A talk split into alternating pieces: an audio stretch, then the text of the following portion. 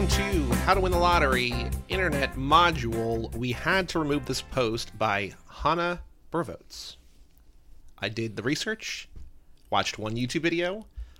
If the guy who introduced her in this interview said her name wrong, I apologize, blame him, don't blame me. She didn't correct him in the interview, though, correct? Didn't listen that long. Heard him say it, X. Oh, so you did about half of the work. Okay. More work than I did. You looked at the wiki, though. I did look at the wiki. You did my job. Which you've never done. I've assigned this job to you. You have never once done it. I'm Joey Lewandowski. It's your boy Shreds. Shreds is back. I told you this week, which is now a couple months ago as this comes out, that Sarah of Illuminati Hotties signs her blog post Forever in Shred. What do you think of that? I love it. It's great. Yeah, we can all, I think shredding is something that can bring everyone together, whether shredding be shredding on the guitar, skateboarding, or surfing in some contexts. What about paper shredding? How do you feel about that? Annoying loud noise that gets in my ears. Also unnecessary. If you got documents, don't hide your shit.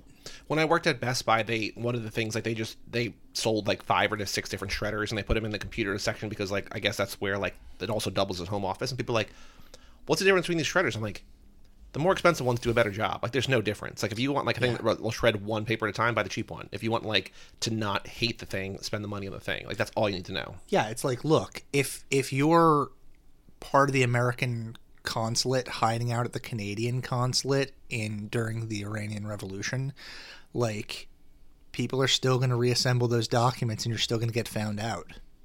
What? Was it in the Americans? What in the last handful of years? Well, that was from Argo.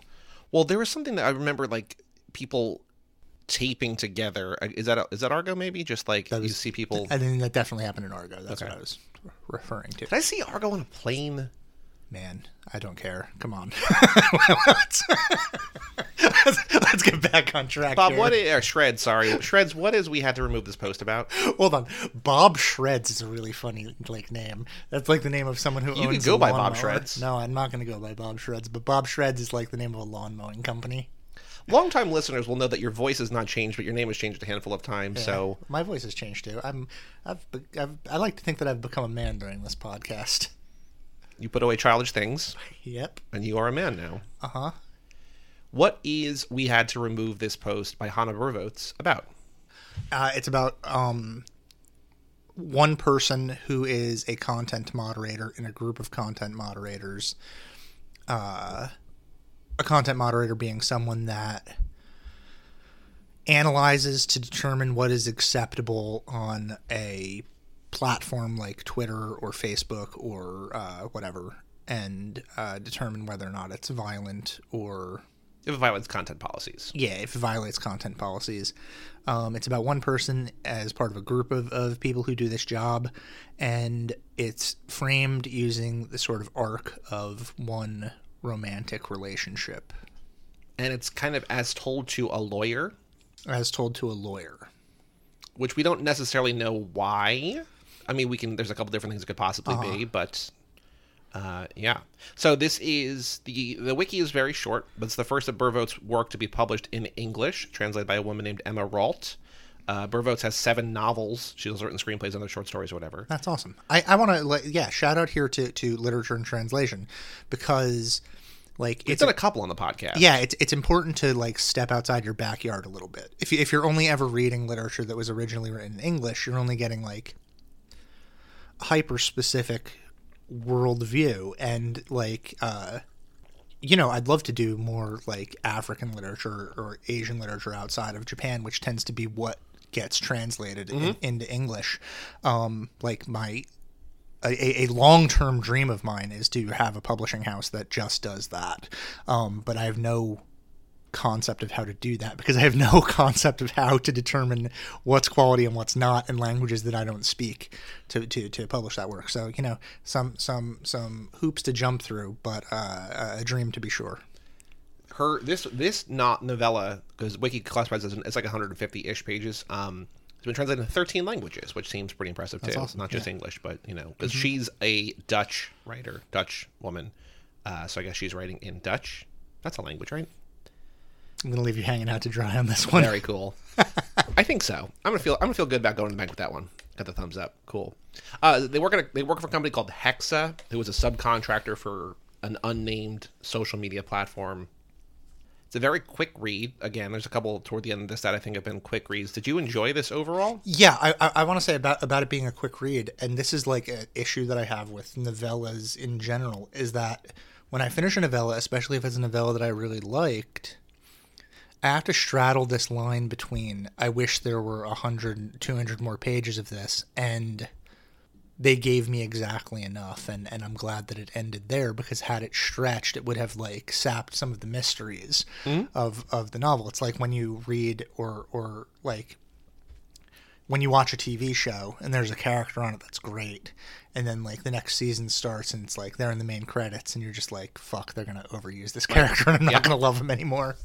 What the thing is about really is the way that like social media platforms are kind of ruining the world in a way, in ways both obvious and less obvious, very appropriately timed as we're reading this, because Twitter was just purchased.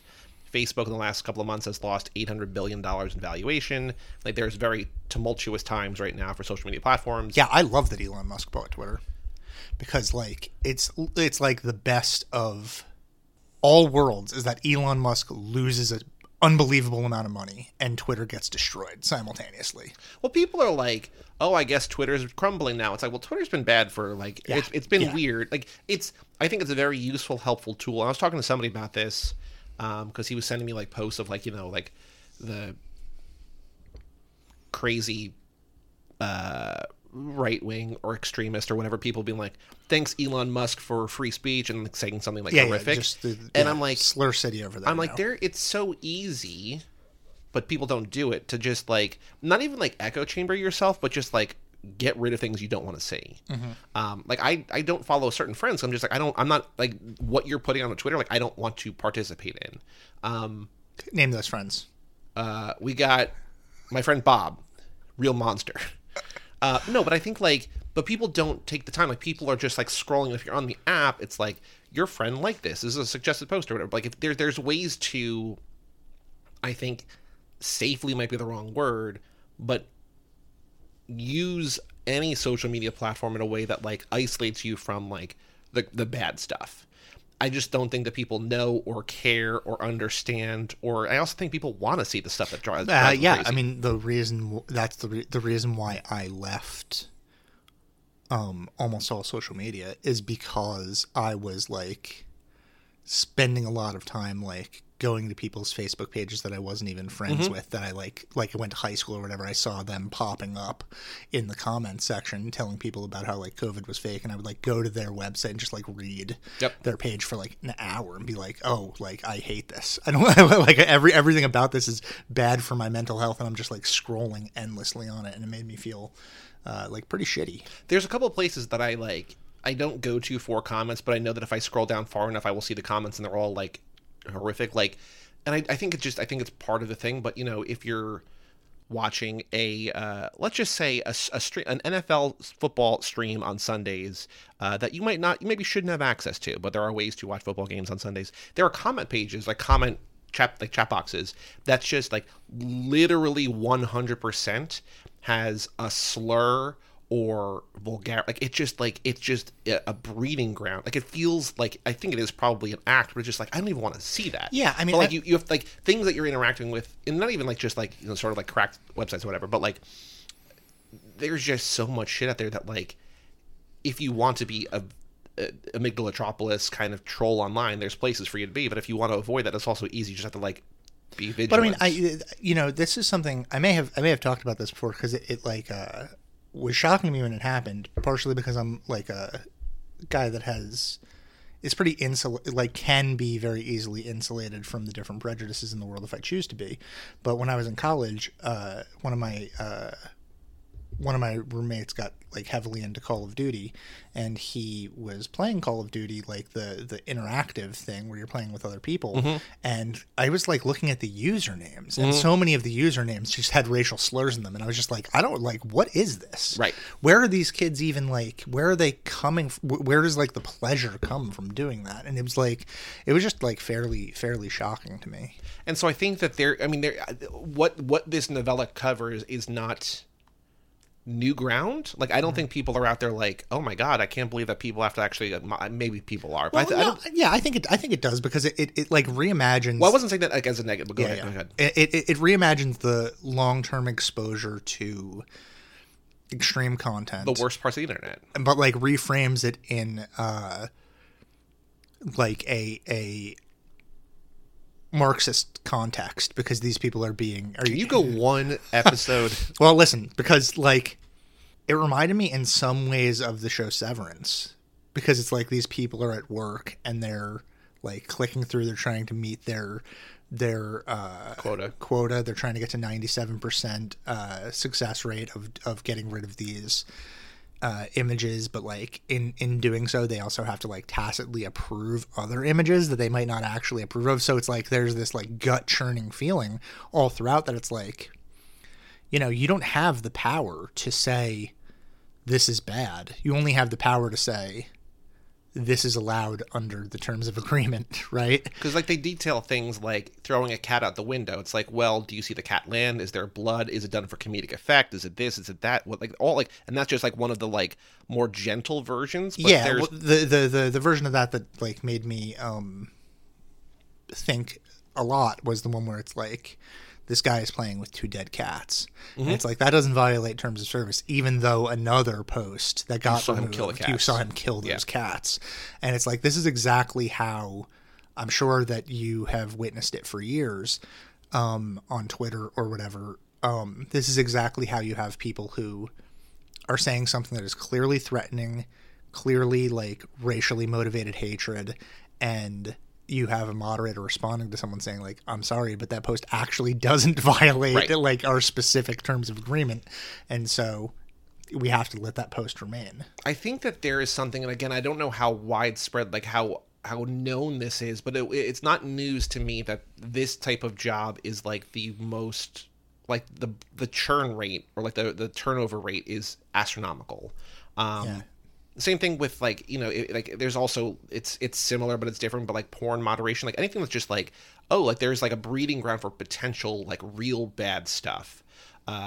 People just get burnt out like in a matter of days, if not, you know, like maybe not even last week's, right? Like this seems like they were there for kind of a while, but like it's just you either become, I guess, immune to it or like it breaks you. Well, there's also that moment where they're like, you know, they have to do 500 posts a day, and there's a moment in there where it's like, okay, so the spam and porn is now being shipped outsourced to a different company, and you guys are just on violence duty. So it is like all day, it's like 500 posts of violence. Well, because they were saying that the other thing was that like the 500 quota is insanely difficult to get through, but like the porn was easy. Just like, oh, like we see genitalia, like spam easy, no, like it's just like a quick like.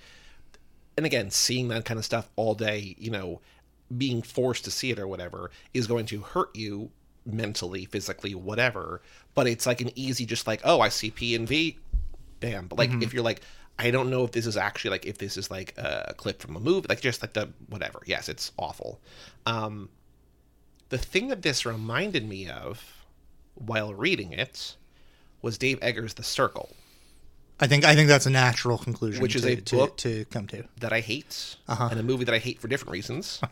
But it's also like 500 or 600 pages long. Yeah. But the whole like meeting the quota and being like, gosh, isn't Twitter bad? Like, isn't The Circle bad? It's just like, yeah, we get it. But I feel like what Hanna Bervoets does well is just like, it's like we're starting at the point where like, this is bad. Where Dave Eggers is like, technology sure is great. Like the Emma Watson character, I don't remember her character, like in the book, but just like, you know, she's like, so like, I can't believe I get to work here. This is my dream. Like here, just like, no, this is bad. Well, the difference I think is from someone who is like, Eggers, I mean, I'm on record as being a fan. I like his books quite a bit, many of them. But The Circle stinks. The Circle stinks. And the reason why I think The Circle stinks is because, like, that dude doesn't like the internet. Right. And he doesn't, I don't think, understand the internet very well. In spite of McSweeney's Internet Tendency being, like, a phenomenal success. But that McSweeney's Internet Tendency being a phenomenal success is basically porting a certain kind of, like, magazine-based humor over onto, like, an internet website, right? And that humor really, I haven't heard anybody talk about McSweeney's in a decade, and so like that humor is like pretty old and stale at this point. But I think like I don't think there's a difference. Like I also think that if I'm, you know, again, maybe separating the art from the artist or whatever, and, like, you know, author intent, like, it feels like Hanna Bervoets also doesn't like the internet, but it feels like she understands it. Well, also, I think it also helps that the drama of this book is framed through the arc of a romantic relationship. Right. That doesn't, like, it's like, that's the story. The other stuff is like, what informs what happens to right. that story. So it's not like, you know, whatever judgment is cast, like, through action. It's doing the very, like, grad school writing thing of showing instead of telling. Whereas, like, Eggers is, like, writing a polemic. He's like, out there, like, this is, I'm going to tell you my opinion about the internet, and then you're going to listen. I've got you for 600 pages. Here's my opinion. Whereas she's, like, I think looking at it from the perspective of, like, look at what it's doing to this relationship. Mm-hmm. This relationship is the story. And also, it's not just the central relationship. It's, like, it's the friend circle. So Kaylee is the main character. She was dating a girl named Yena, Y-E-N-A, who, like, seemed like a gold digger. Like, she's described briefly as a gold digger, and she's kind of around or whatever. But then there's this new woman, Sigrid, who also works for Hexa, who seems, like, good and seems like a good fit for Kaylee and seems like a good person. Yeah, is kooky in a kind of hippie way where she's, like, trying to get her to meditate and eat certain foods, probably, like, is maybe a little annoying about that stuff in a way that people are sometimes annoying about that stuff, but like not annoying in an actionable way, in a way where you're just like, yeah, that's who she is. Like, yeah, I'm sure it might, like, irk you sometimes, but, like, who cares? Like, those things are all also part of her being a good person because she's, like, suggesting them because she thinks it might legitimately help you with your gut bacteria or something like that. And I think what's interesting, and it's going to be 2 episodes ago as we release it, but we just talked about the last episode we recorded was things have gotten worse since we last spoke. And there is kind of, like, the Marxism there that, like, Kaylee is working this job because, like, explicitly because it pays her well, which I guess is probably she's got a lot of debt. She's got a lot of debt, yes. And I feel like there's, like, the master drudge, but it's not like the relationship is not that dynamic. It's like the master in this is the internet. It's Hexa. And so there's, like, not the skewed relationship dynamic. It's like these two are kind of in it together, even though it seems like Sigrid's, like, better off. Mm-hmm. So then when Sigrid changes, it's, like, sort of double. I mean, I think Kaylee's also changing, but, like, we're hearing from her perspective, so, like, she seems more kind of level-headed. We're also actually, I'm not sure that Sigrid does change. I think Sigrid, you think she, like, always sort of believed in conspiracy theories and stuff? Yeah, maybe. I mean, well, I don't know. That's the thing. Like, this book kind of leaves it open to interpretation whether or not is his name Kyo? Yeah, I don't know. It's K-Y-O. I don't know how to pronounce it, but yeah. Kyo and Sigrid, whether or not they were always these people who had beliefs or were people who like the space where belief would normally be was a blank spot, and then the long-term exposure to various things like being pumped through their brains and them having to act as censors for various things, and then the explicit not censorship of things like flat earth implies the correctness of those things. Mm-hmm. And so the implied correctness of it leaves them to think, well, there are some good points about this. Let's not dismiss it out of hand. And then when you start to think, well, there are some good points about this. Let's not dismiss it out of hand. That opens you up to much more insidious. Because I guess, yeah, there's a chance, like, I was sort of reading it as, like, being there changed her, but it also came at the time when, like, Cap and Hood or whatever, like, there's the way she was describing these two new guys or whatever, like, them being introduced to the group. I don't know, I almost said the circle, but not the circle, but the group outside on a smoke break or whatever. It feels like Sigrid's like, oh, I know that my girlfriend doesn't care about this, but these guys get it, so, like, I can talk more freely about it. Yeah, and she's and like, Kyo, when they're on the bus, Kyo has that, like, fancy watch that's, like, signifier that he's, like, interested in the Flat Earth Society, and like, Sigrid doesn't want to dismiss that, like, right away. We don't actually get to hear her point because Kaylee interrupts her, which is, like, a problem with their relationship, that Kaylee is always interrupting and undermining her and assuming that she knows what Sigrid is going to say, and that what she's going to say is perhaps not very intelligent, et cetera, et cetera. And I think what's really smart, I think, is what you mentioned before, but, like, there are interesting things in this where, like, they see a guy they think is going to jump off the roof of the building next door, and they're like, we don't know what to do. And, like, you hear Kaylee describing this, like, well, if he lands, we see the body. Like, we couldn't – like, if someone was filming this, whatever, and, like, you can see, like, how it's warping. But, like, that's not the only thing it is. I feel like if that was The Circle, there'd be like 150 pages of like only that. But like we kind of get away from that because like not only is the guy not jumping, but he's not even considering jumping. He's a construction worker. Yeah. But I think it's nice that we're able to like see how it's impacting them in these small examples. But the greater story here, greater, just bigger, is the crumbling relationship or the shifting relationship. Yeah, it's and it touches on like, you know, sort of the arc of how. I hate to keep on saying Twitter. Let's act as Twitter's a stand-in for. I was under more the impression that this was Facebook, but then Twitter, or, but like or the same Reddit. Thing. Yeah. It could be Reddit too. But like, and I've seen it. I've seen it with you know when I was teaching college, I saw it with college students. They would like ask about flat Earth stuff, and they would ask about like the HAARP weather machine or whatever. And they would like ask me about these conspiracy theories, ask me if I believed in them, and I would have to say like. That you might not think that it's dangerous to like think about the flat Earth. Like it's not you're not like being explicitly prejudiced against anybody by believing that the Earth is flat. But what that does is that opens you up to this idea that like you should question everything, mm-hmm. which like. Again, on its face, sounds like a good value because, like, you want to encourage like questioning authority, yeah. and you want to encourage the movement against something like you know believing everything that MSNBC or Fox or whoever tells you. Like critical thinking is extremely valuable. Yes, critical thinking is extremely valuable, but like this stuff, the flat Earth, actually discourages critical thinking. But I love that the book made the explicit point of the person saying like, okay, so how do you know that it's not a flat Earth? And Kaylee being like, I because that's exactly how I would react. Yep. Because I don't know the math. I know that like I could say like, well, there are like fucking pilots that like you can see the curve of the Earth if you go in a plane. Like, yeah, but high have enough. You seen it? Yeah, no, exactly. Right. And but like you're relying on other people's first person perspective, and it's like so for the people who are flat Earthers though. I mean, it's easy to combat that argument by being like. How do you know that the Earth isn't this other shape? Mm-hmm. You know, like it just seems like it's flat because of blah blah blah. So I don't know. I mean, I like that it went there because it's like it is.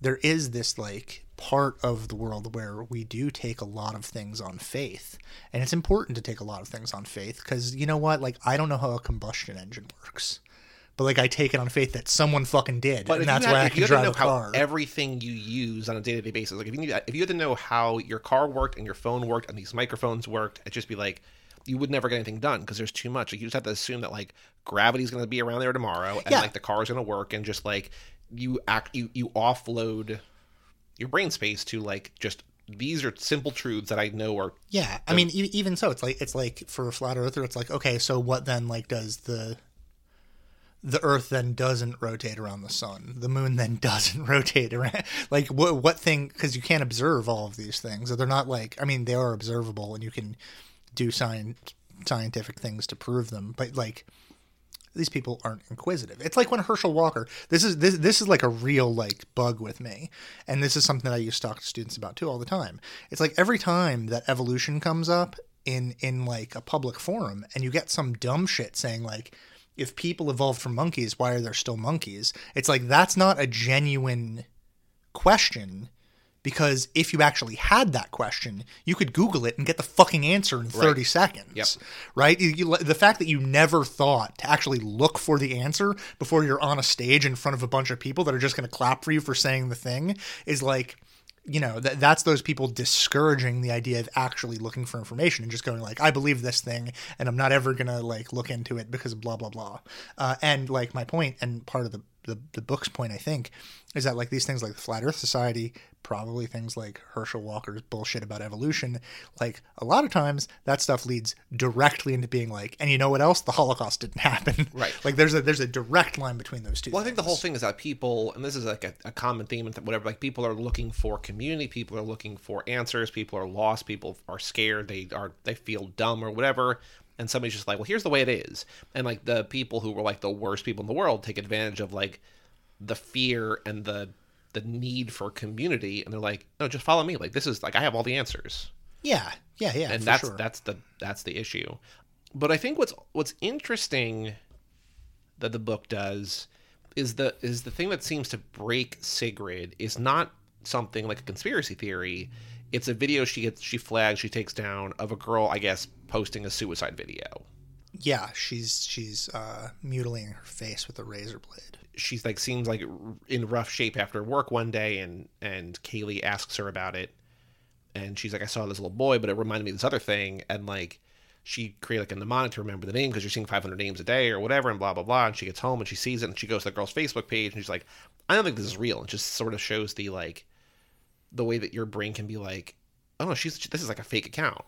Which, well, next book. Yeah. But, like, she then goes back, like, 2 weeks later, and she's like, and it's like the page is like a memorial page, and people are just like, I'm going to miss you so much, or whatever. Well, that's, I think that that's not, what she flags is not a suicide. I think what she flags is self-mutilation, and she goes back to it again, and there are new pictures, and the new pictures are like, it's almost like her parents or someone, or the person who mutilated themselves, their parents or someone is posting new pictures to show that that person is okay, and then later she finds that the person killed themselves. Yeah. In the space between those two things, she feels like she could have done something to help. And right. Didn't. Well, because she removes the video and then goes there, and I think she's looking back. Like, I don't think it's newer pictures, but I think she's just like, this isn't the same girl. Like, there's something weird about this, and I think that's like the sewer brain of seeing all this terrible stuff all day. It's like you don't think anything is real, or you're not sure what is real. Yeah, it's all those things like I remember there was this – I don't know anything about like the YouTube community at all. Some of the – like I only really know about this stuff as it's reported on in a podcast that I used to listen to called Reply All.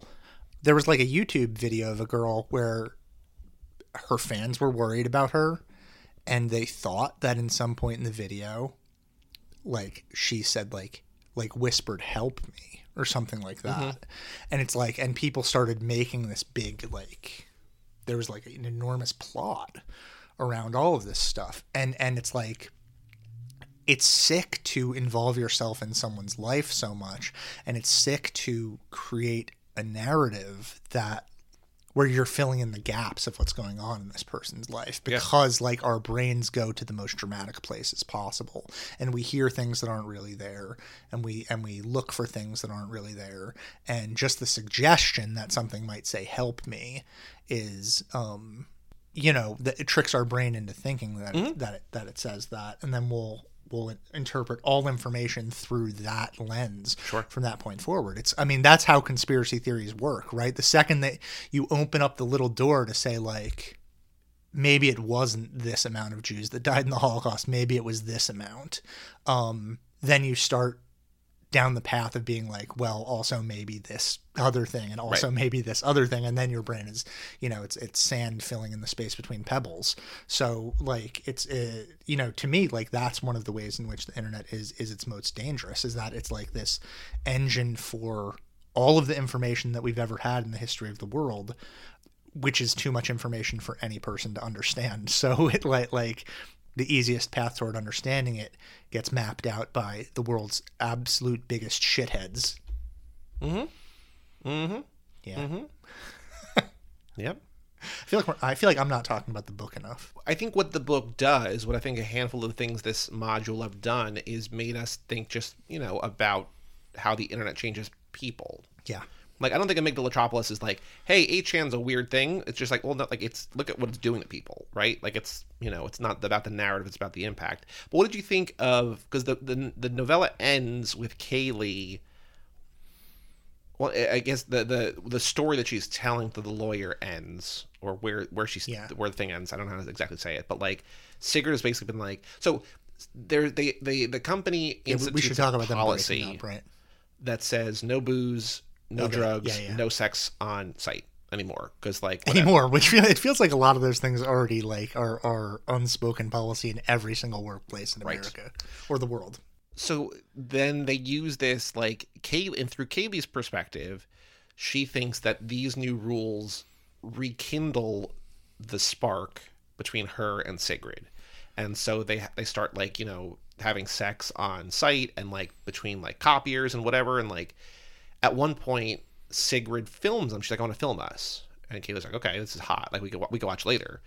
And then she, like, later shows Kaylee that, like, using it like as like a rape defense. Well, or yes. So they break up. Yes. And they break up because there is an argument in the parking lot in which Kyo and two other Cap and Coat are like talking specifically about like George Soros's plan to control the world and how like his whole backstory is bullshit and how, you know, Zyklon B is a harmless pesticide and how, you know, maybe 400,000 Jews died in the Holocaust, but actually like 20 million Russians died. Why don't we talk about that? And, you know, it gets really heated because Lewis, their other coworker and friend, is there, and Lewis is like by happenstance Jewish, and he is, you know, fights back against them and is like, this is so fucking stupid. And then Sigrid jumps in and she's like, okay, everyone, calm down, enough. You're both making good points. Yeah, and that makes Kaylee's like, wait, what? Yeah, Kaylee's like, only an idiot would say that the Holocaust didn't happen. And Sigrid like is done with her at that point. She breaks up with her essentially for calling her an idiot. Yep, because she believes that the Holocaust may not have happened, and but also because it reflects back on the problems that they've had throughout their relationship, where in a public setting, Kaylee is undermining Sigrid's intelligence in many, many ways, which, by the way, in this case, it's worth undermining your partner's intelligence if they're out there saying that the Holocaust didn't happen. Kaylee sort of stalks Sigrid. Because Sigrid, like, ghosts her, basically, changes her shifts at work, and ignores all of her calls. And so Kaylee's like, well, I know she didn't quit. I know she just, like, I got wind that she changed her shift, so she starts, like, going to work for the overnight shift to like stand outside in the cold and wait to see if maybe Sigrid is around. Yeah. So when she finds her, they have a conversation. Sigrid is like, this is weird. You're stalking me. You're doing this. You're doing that. And then she pulls up the video of them having sex that they'd never watched since that had happened. Mm-hmm. And she asks her to respond to it as though she were a content moderator. Yep. And she says, well, there's nothing explicit. It's sex, but you can't see. You know, you can't see the nipples or vagina. So it was like, what is the one girl saying? Yeah. Well, and this reflects something that happened earlier in the text where a guy is on fire, I believe. And the only way that they can tell that it's something that needs to be flagged and taken down is when they turn the volume way up and the guy starts screaming. So when they turn the volume up in this video, you come to understand that Kaylee is actually choking Sigrid, and Sigrid is telling her to stop. Mm-hmm. And this gets shown also to Lewis. No, not Lewis. Suhaim, maybe? And Lewis. I think Lewis is also there. Yeah. I think it is Lewis. Well, like, what's sort of interesting, maybe interesting is the wrong word, but like when Kaylee tells the lawyer that story as it happens, that's not how she describes it. She just like, oh, it was so hot. Like, you know, she wanted to film it. It was just like, this is great. Yeah. So which like, again is like, it's interesting because it's a first person perspective and we're not entirely sure if Kaylee is being an honest narrator. She may have been like choking her and not listening to her when she's saying no. We don't know because she's just saying that's hot. And like so much of the novel is about like content moderating that it's interesting to think that like that is something that also like the skewed perspective and context of things depends a lot on who is telling the story. So we don't really know if I mean, you know, based on the context of the book, we're kind of on Kaylee's side because Sigrid is a Holocaust denier. But like, guess what? Holocaust deniers can also still get raped, and that doesn't mean like it's not okay to rape a Holocaust denier. So there's like this complex idea of like what's right and who's lying and what's okay and how this stuff like actually like how to determine what is correct, which is like the best part of the book. It's so like difficult to parse what actually happened in that moment because of the various complexities that Bervoets has offered us. So then this sends Kaylee into even more of a tizzy, basically. Like she like everything, I guess either what she thought she knew is no longer there, or like she thought she maybe would win Sigrid back, but it's like, no, Sigrid's done with her because she raped her or whatever, possibly, right? And so she's like, I know what I'm going to do. I'm going to go to the girl who Sigrid was like emotionally devastated by her death, and I'm going to go to her house. Because she wants to get a letter from the parents saying that this person's death was not Sigrid's fault, because that reflects, because Sigrid still feels guilty about this, but it also reflects the first gift that Sigrid got for Kaylee, wherein Kaylee was feeling eternal guilt over the death of her guinea pig when she was in high school, and the gift that Sigrid gets tells her is a letter from a vet saying, like, those conditions wouldn't have killed a guinea pig. That guinea pig probably died from old age. The reflexive back to the kindness that Sigrid does makes more sense now. So she wants to, she's not going there on behalf of the dead girl Nona. She's going there on behalf of Sigrid. Yeah, because Kaylee's like not a great person. Right. She, in spite of her being like the hero of this book in some ways, it's like she is kind of like she's a jerk to Sigrid when they're dating. She does undermine her. She is snappy with her. She is all of these things. And she happens to not be the kind of person who believes that the earth is flat and that the Holocaust didn't happen. I think it's another interesting thing about the perspective, like we just naturally take the side of the narrator because we're in their head, we're hearing their story. For sure. And even though she's not making herself out to be a good person because it ends with her breaking into someone's home, we're still like on her side because we're hearing from her perspective. Yeah, and also because, you know, in the time of rhetoric and debate that we're having right now, it's easier to side with someone who. It's easier for me to side with someone who believes the Holocaust happened. Right. I guess it's easier because she's the lesser of two evils. Yeah. But that doesn't make her not evil. Or, like, she's selfish. I mean, I don't know about evil, but she's, like, definitely, like, a person that is... Well, she's not a good person. Yeah. Evil's too strong of a word. But she goes into the house, and she's like, oh, maybe they're not around. Maybe, you know, because, like, things are not kept up well, and grass is overgrown, and she is just, like, poking around the girl's room, which has been, like, not turned into a shrine, but, like, left as it was. Like, the family has not moved on. Yeah, well, the house seems like it's fake in a lot of ways. The door's open, there's one light on there. It seems like almost like a stage setting, which, like, reflects this idea of... Well, that's not really how I... Okay, yeah. It reflects this idea of, like, fraudulence throughout the text. And so she, like, insanely decides to go inside when nobody's home and walk around in it. I saw it... I read it differently because she says that she sees the one light on, which is probably to deter. I think she just thinks that the family's not there. Okay. That they're going through some things. And I think her breaking in is not because, like, that's not where she lives, but just, like, that's just where she's at. And she's like, I just can go in. Like, I need answers. Yeah, it's like Pizza Girl, right? Remember at the end of Pizza Girl, she just, like, goes into Jenny, whatever her name is, house. Jenny Hauser. How do I remember that? I don't know. I think it's Holzer. No. It's H-A-U-S-E-R. Yeah, Jenny Holzer is a artist.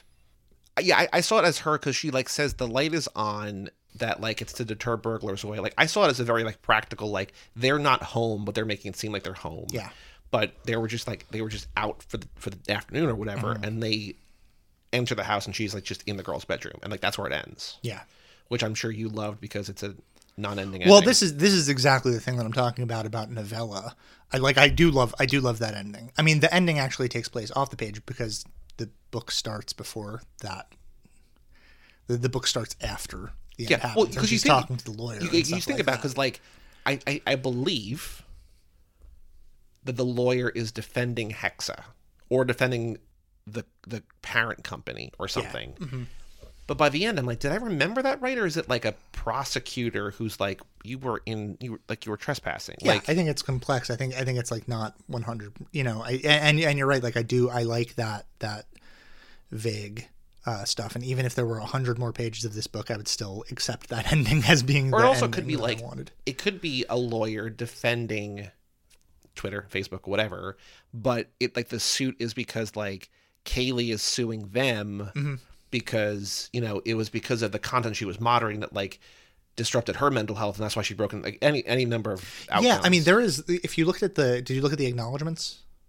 I saw that there's a long list of books and things that she references. Yeah. So a lot of those are things that are like, articles about like Facebook's content moderators suing the company because content moderation causes PTSD and things like that. So like that's if something happens where, she's doing something crazy, but she's doing something crazy because she's been subjected to. Because her work has broken her brain. Yeah, because her brain has been like molded by seeing 500 pieces of extraordinary violence every day, 8 days a week or 7 days a week. No, 5 days a week, probably. You get weekends off, probably, even at this kind of job.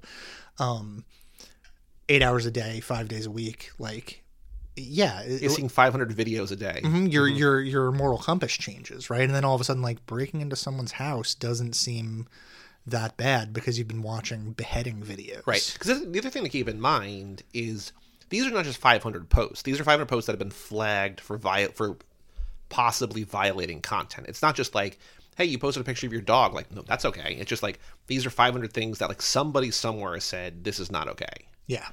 And so it's not just reviewing like, because like if you're just scrolling through Twitter, you might see 500 posts and like one of them might be like something like, oh, that probably shouldn't be on here. But this is like the entire feed is that. So it's like. Have you ever had a post flagged for?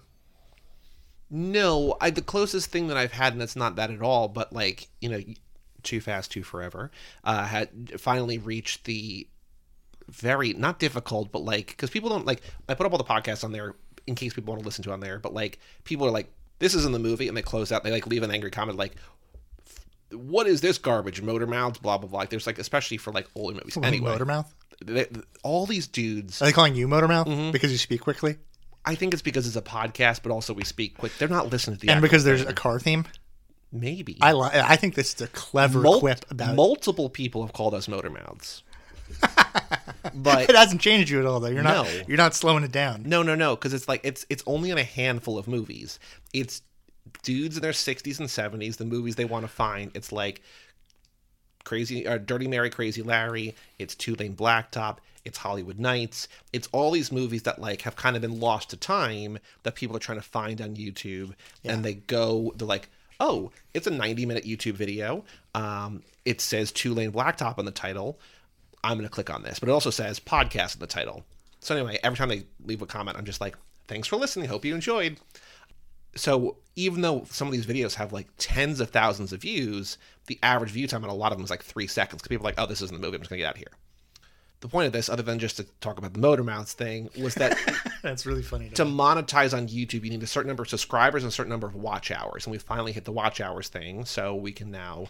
So now the closest thing I've had to like getting things flagged is they're like, oh, this is not brand safe. Like we just put up a video about the Vin Diesel movie Triple X.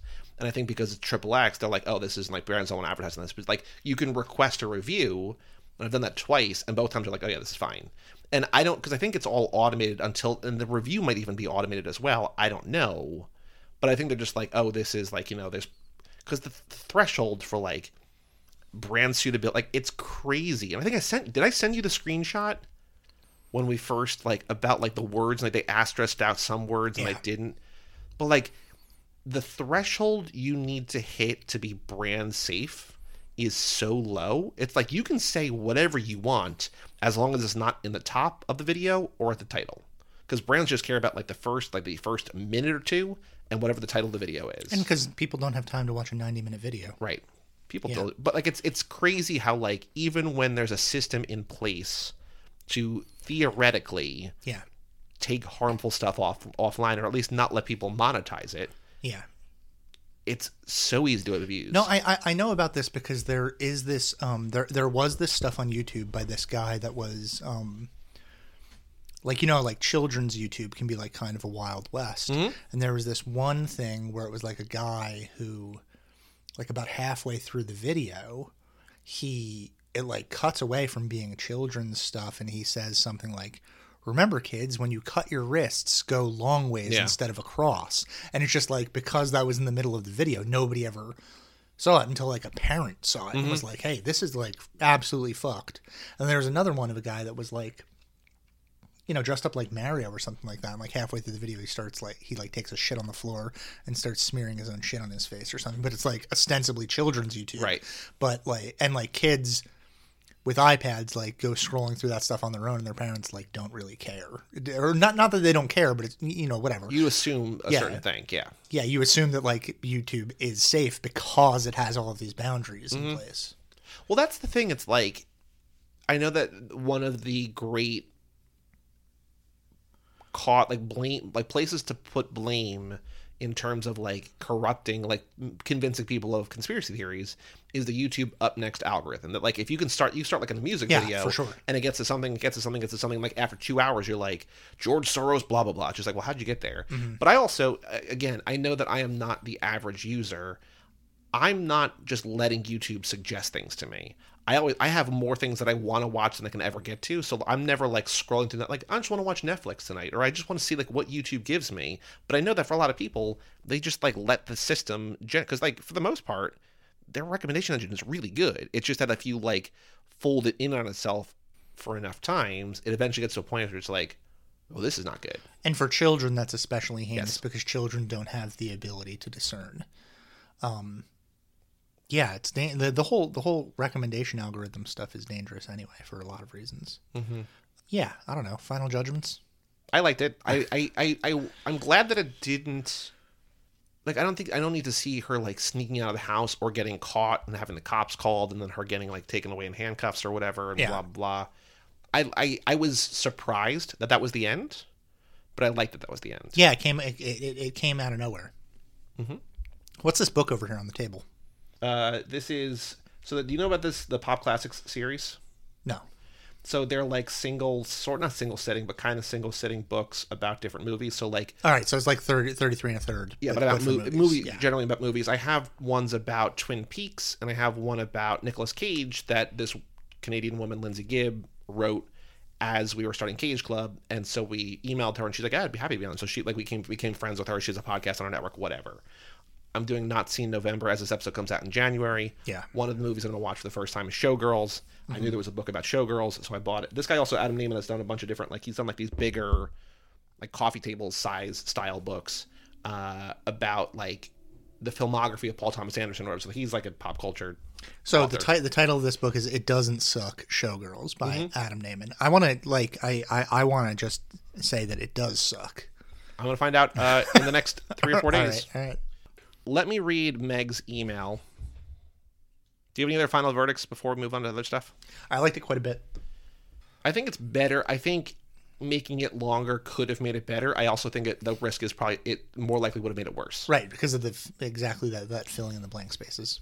We have an email address, lottery@cageclub.me. Always Eggs in this email at 4 a.m. Oh, she was on a plane or something. She was in Ireland, probably. Yeah, okay, yes. Meg's reaction to we had to remove this post. This is also one of her longer emails in a while. Nice. I really enjoyed reading this one, but I wish it was twice as long. Ah, look at that. You talk to Egg about everything all the time. I didn't talk to her about this book at all. Oh, really? That's not to say that I thought anything was missing. I was just completely invested in the way the story was told. I liked going into this knowing nothing about it. If I'd known going into it that it would have been an unreliable narrator, spoilers, I don't think I would have enjoyed it as much. It felt like this could have paired very nicely with Megalotropolis, which I brought up before. Want to discuss what could be left up on the site, like child abuse, subcategory violent death, maybe, however, no glorification in the caption, so leave it up and flag it as alarming. Yeah, like I said, the unreliable narrator part of it is maybe the most compelling aspect for me as well. Mm-hmm. I liked that there was no quote-unquote good guy in the story. We're on Kaylee's side until it's revealed that she sexually assaulted Sigrid. The novel seems to posit the question of which is more dangerous, the spread of untrue facts or physical violence. I kind of wanted to phrase this as, quote, intellectual violence versus, quote, physical violence, but then I thought of your interview with Adam Levine. Oh, thank you so much for listening, Egg.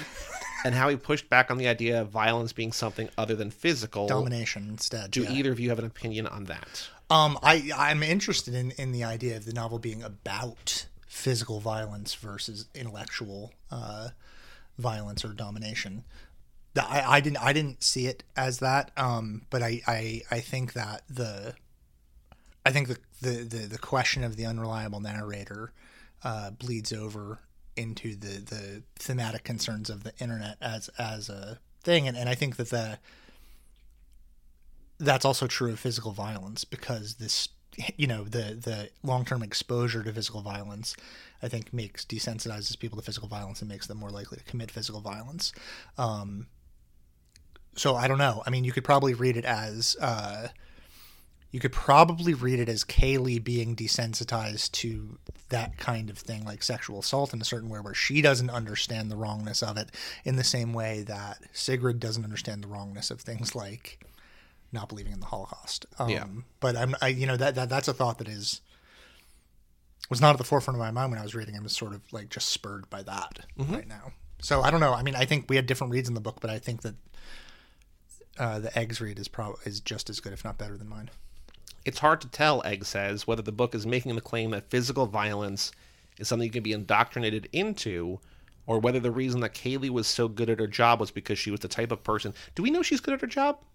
Yeah, I think. Well, because there's like, I know that the other people struggle. They're like in the more the 80% thing, but I feel like I don't get the sense that she's like a shining beacon of like she's the best employee there. I think she's just like good enough. But I also feel like at a certain point, like these companies are just like, if she's not gonna quit, it's fine. Yeah, well, we knew that Sigrid was really great at her job. She was getting the 98%. But I think that we can assume that she's good at her job because she is the one that they turn to during the dead cat conversation to give the final answer on that, and because she runs through the sort of the different the response tree whenever anything happens. So she really, like, her brain really is functioning in this way.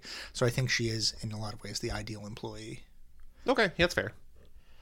I'll just start from the same at the beginning. It's hard to tell whether the book is making the claim that physical violence is something you can be indoctrinated into, or whether the reason Kaylee was so good at her job was because she was the type of person who was predisposed to that type of violence. I say that because Kaylee seems to be unaware of any transformation that Hexa had on her. Does that signify that there was no change? This change happened to her I think it's more what she says happened to her subconsciously. I think it's that. It's just like, I think you know that being subjected to this stuff for any amount of time is going to hurt you. But I think that when you're in it, it's hard to see in anything. It's hard to see the gradual effects of anything over time. Right, but this is also all by implication. None of it's explicit, because it's the same thing with Sigrid. It's not like there's a part in the beginning where Sigrid is like, people who believe in conspiracy theories are stupid, and then we see how she's changed. It's just that, like, later on in certain company, that part of her comes out. Well, I also think that what you mentioned before about, like, the kind of annoying hippie bullshit or whatever is that, like, she's impressionable from, like, Instagram ads, it seems like, right? Like, you don't... well, sure, but, I mean, those things, like... No, but I'm not saying that that's, like, that because you buy acai bowls or berries or whatever, chia seeds on Instagram. Or meditation apps, like, which... You're going to... Yeah. But I think by showing her, like, sort of seemingly suddenly being like, this is my new thing now, she is impressionable to, like, whatever she sees online. Uh-huh. Curious to hear both of your opinions on that, Egg says. Do you agree subconsciously...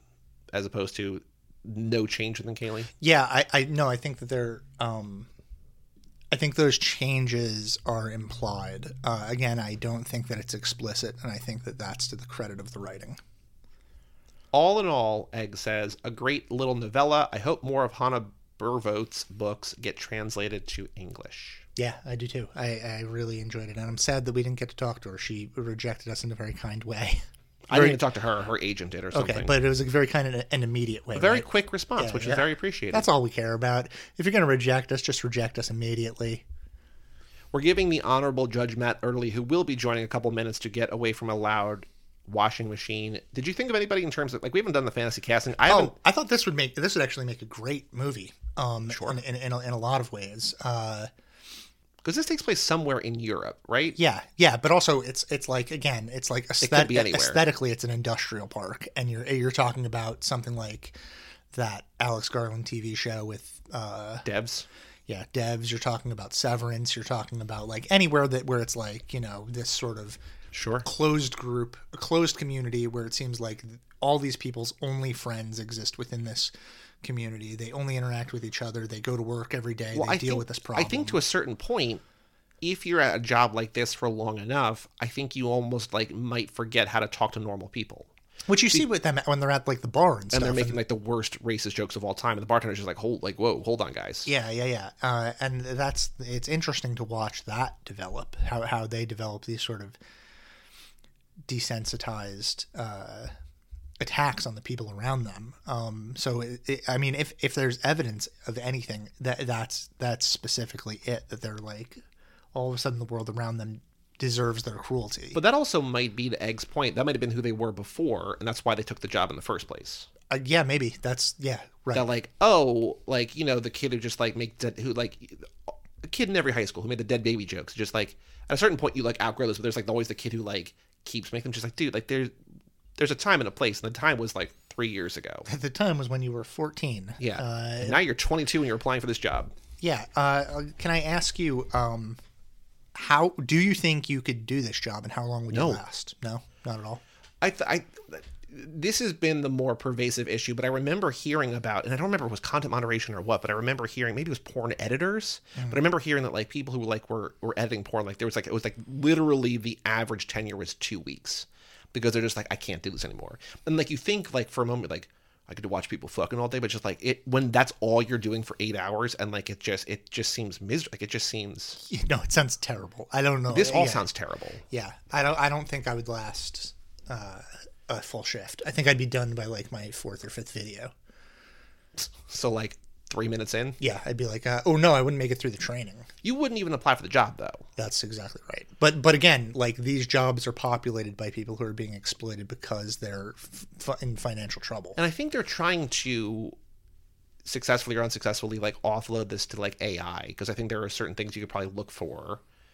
And if you can not subject people, but also, like, there are probably ways that, like we were saying before about the kids, like, clearly some YouTube AI scan that was just like, this is kid friendly, and it's just like, well, it's not, right? Yeah, and it's, yeah. I mean, I would love to offload this job to AI, just because it would mean that people wouldn't get to have to be forced to look through it, but also then it's like, the conspiracy theory part of my brain is like, the robots are going to learn how to do violence. Have I told you about my idea for a story that I don't know how to write, because I like the idea, but I also don't write creatively, but, like, you know, people talk about, like, the AI uprising, like, the one day the robots are going to take over. Yeah. My idea is that they're already here and they're just, like, waiting for the right time. Mm-hmm. So maybe teaching the robots to do violence is exactly the trigger it needs. Yeah. Did you think of anybody in terms of casting or no? No. I mean, I'm not even sure how old they are. What are they're in their 20s? I don't think you do this job if you're, like, past your early 20s. Yeah. All right. So give us a... one of my many young starlets I have a crush on. Give us an Emma Watson. Give us an Olivia Cook. Sure. Give us a... Because I think you could also end the movie in the same place the story ends, just like, she hears a noise sensation, she freezes, and, like, it just fades to black or something. Like, I think that's a very striking visual ending. I think it's easy. I think that... And it's like, you know, you use the aesthetics of an office park, and that's, you know... I'm going to call the Honorable Judge Matt Erdely to judge a book by its cover.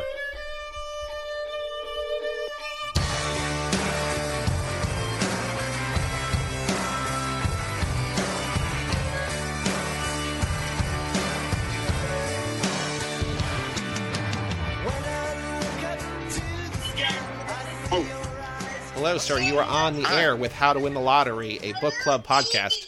Ooh, who is that? Is that the world famous, world conquering book club podcast? From what I hear, was that Lorelai in the background? No, that was Felix. Oh, that was Felix. I thought the voice was maybe too low, but all right, okay. Hi, Felix. Say hi, Felix. Who's on here? Joey and Bob. How to Win the Lottery book club podcast. You like books? Hey. Hi. Books? Hey, Felix. What do you reading? A toothpick. Do you like? What's your favorite book? Can I see the toothpick? Yeah. All right. Good. All right. I gave him a toothpick to play with, so we're good. I texted you a picture of the book that we're talking about today. It's "We Had to Remove This Post" by Hanna Bervoets. All right. There's a couple different versions, but this is the Kindle version. This is also on the hardcover book you have, Bob, right? Yeah. Shreds. Sorry. It's kind of a wild cover. Oh. Yeah. We had to remove this post. Initial impressions? Very modern. Very 2020s. I think this came out last year. I think it's cool. It kind of looks like digital fire. What does that mean, digital fire? What a book burning would look like if it was a digital copy of a book. Okay. Yeah, it looks to me like I don't know, when you see, like, a video that gets corrupted a little bit and you see, like, the pixels bleed into one another. Yeah, I'm trying to see if it's like, if it was ever like an actual image that they then like degraded and like smudged. Because it does look like somebody used like a Photoshop, like a blur or smudge tool, right? Like it seems like there was something originally there, but. Mm-hmm. Yeah, I mean, but it just sort of looks like there was like a texture to begin with. Nothing like there's no like form in there. There's no like shapes or anything visible or whatever. Yeah, like the effect is the graphic. Like if you had to like create something like this, you would probably just find some kind of like pattern and then just use the smudge. Yep. Yeah. Do you have any? Yeah. I mean, the title is maybe giving it away, but if you saw the title in conjunction with the art, do you have an impression of like what this is about? I feel like this segment is rusty. We haven't done this in a while. I don't remember the questions I'm supposed to ask. It is a little. Yeah, I mean, but well, this is always kind of the fun part. It's like ask the non-literary guy to try to guess what's inside the book based on the cover. So like, so I don't know, man. Something about some kind of social media post or something, man. Yeah, you're right, man. Does it feel violent in any way to you? Yeah, I guess so. You know, maybe the story's about like, you know. How something posted, or, like maybe who had to remove it was a fascist government of some kind, and it's, you know, giving it a peek into the workings of a totalitarian regime. Well, that's not correct, but it's a book about content moderators of extreme violent content. So as like. You know, things are posted to Facebook or whatever. It's about the people who have to inspect that to decide if it's okay or not to put on the internet, and how viewing extremely violent content on a day-to-day basis influences the people who have to view that content's lives. Ah, okay. The name and the image don't really give you anything other than to tell you that it's something to do with social media. And where I was going with it was really just another ploy to pitch the...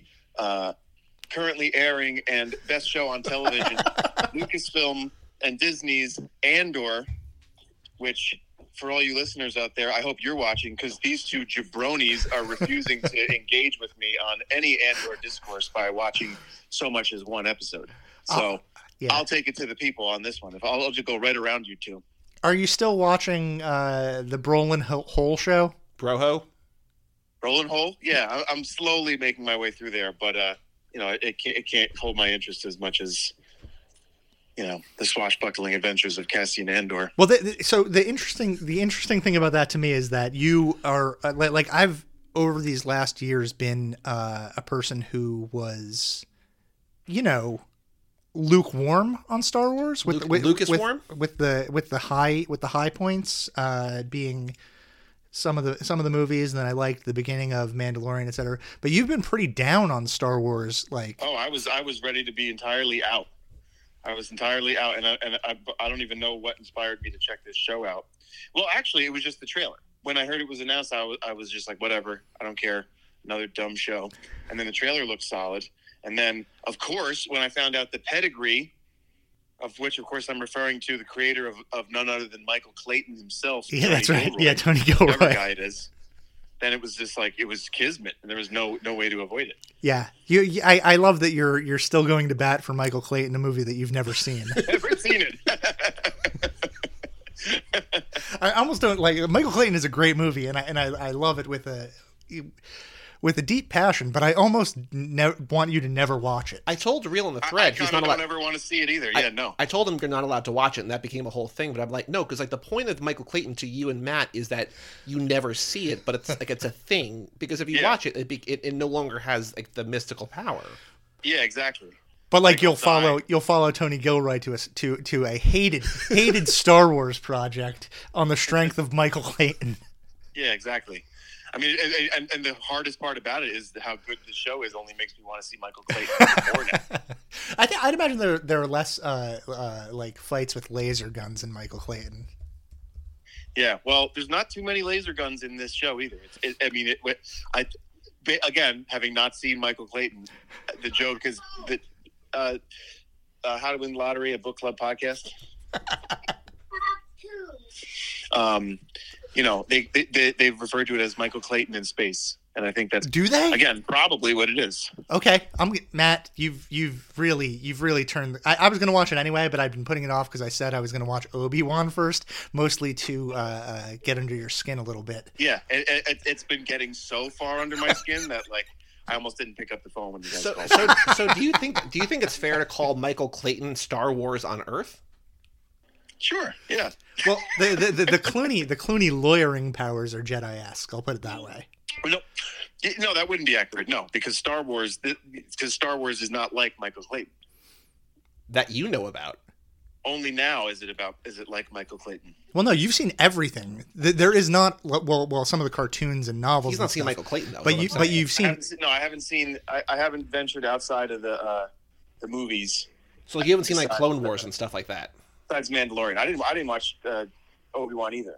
Oh, you did? I thought you did for some reason. I watched Obi-Wan in two settings, and I liked it a lot. But I will say this is the last of the Star Wars talk. I think we can't just keep going on about Star. But I am interested, and I was always going to watch Andor because I think Rogue One is the best of the new Star Wars stuff. Anyway. Yeah, and I wasn't even that crazy about it. I only saw it the one time, and I was just like, yeah, that's cool. But again, it was the beginning of the diminishing returns of Star Wars and just stopping caring. Yeah. Like, it didn't really matter how good it was, but this is so good that I'm back. Matt, is your brother as high on Andor as you are or no? I mean, this can maybe explain some of my frustration with you two is this fucking guy hasn't watched it yet either. Oh, okay. Yeah, he's too invested in Yellowstone and its 6 spin-off projects. Well, he loves Rogue One. That's why I asked, yeah, because that's it. That's what he goes to bat for. Yeah, he's just waiting to get his basement finished, which, like, you know, part of his whole thirst for control, you know, issue. Well, this is a thing that's of no interest to anybody but me. But I've told you, like, I had a system to tackle the things I needed to catch up on, and now I am caught up. So now I'm going to resume House of the Dragon and alternate with Andor. So either today or tomorrow, we'll watch the first episode of Andor, and we'll let you know. Well, you can't watch just the first episode of Andor. You're going to want to go with... No, I'm going to keep going. It's like they set it up so that there's multi-ep arcs that have like a nice flow, and then it kind of like segues, I mean gracefully segues into the next storyline. Expertly, deftly segues. All right, Matt, final question in the segment. You are the judge. You're the Honorable Matt Erdely. Issue your ruling on the cover art for We Had to Remove This Post by Hanna Bervoets. That's cool. It's fine. It looks, I mean, was this like a big publishing house put this out? Was this like a big book, or is it like an indie book? I'm not sure. I mean, it's a Dutch book originally. So it's you know, literature and translation. I don't know who originally published it, but you know, it got a hardcover. You can buy it at any major bookstore in America. Yeah. So it's not like a terribly indie book. It's nicely designed. It had six. It's not super graceful. There's nothing like totally great. Like, you know, I would have been really into seeing how you could have like incorporated the typography into that image, you know, and include some of that like glitch effect into the type, and like really do like a custom type treatment, you know, what they did running along the side and you know, on an angle and all that is fine. It's solid. It's not like, it's nothing interesting. Would you say that your final verdict is, but it's no Andor? Yeah. Maybe get Tony Gilroy to design the next cover there. Hanna Bervoets. Whatever your name is. So I think this is a big number, but his name. The initial run in the Netherlands had 600,000 copies printed in a year. That's a lot, right? Holy fuck, yeah, for the Netherlands, certainly. Right. So, and I didn't know that many people spoke Dutch. Yeah, that sounds like a lot. Is there something with books that would be like the equivalent of like going platinum? I don't think so. Do they have any kind of thing? I think it's just that? Like the New York Times bestseller list. Like you just like sell enough to make it in the top 10, you can like put that stamp on. Yeah, but to make it in the top 10 of the New York Times bestseller list during it's like 1,000 copies. Yeah, you could sell like 3,000 copies of a book. Yeah, and it seems like every jerk off gets on that list for like the week their book comes out. Uh huh. So there should be a platinum. Maybe, do you think Guy Fieri has a book on the New York Times bestseller list? He's definitely had probably a dozen. I mean, nothing against Guy Fieri, but. No, he's great. But like the Donkey Sauce memoirs. I don't think of him primarily as a writer. Well, thank you, Matt. All right. Keep an eye out for this episode when it drops in January. Oh, jeez. All right. Well, I'll set a reminder then. All right, cool. Bye. All right, roll damn tide.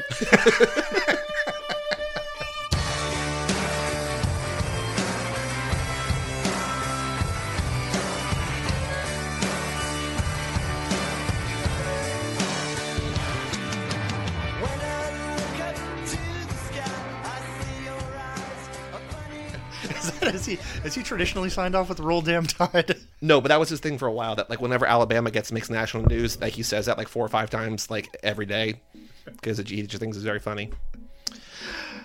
You know what he should have closed with is just keep reading. Yeah, and Today's Crime is putting various dangerous things inside candy for children.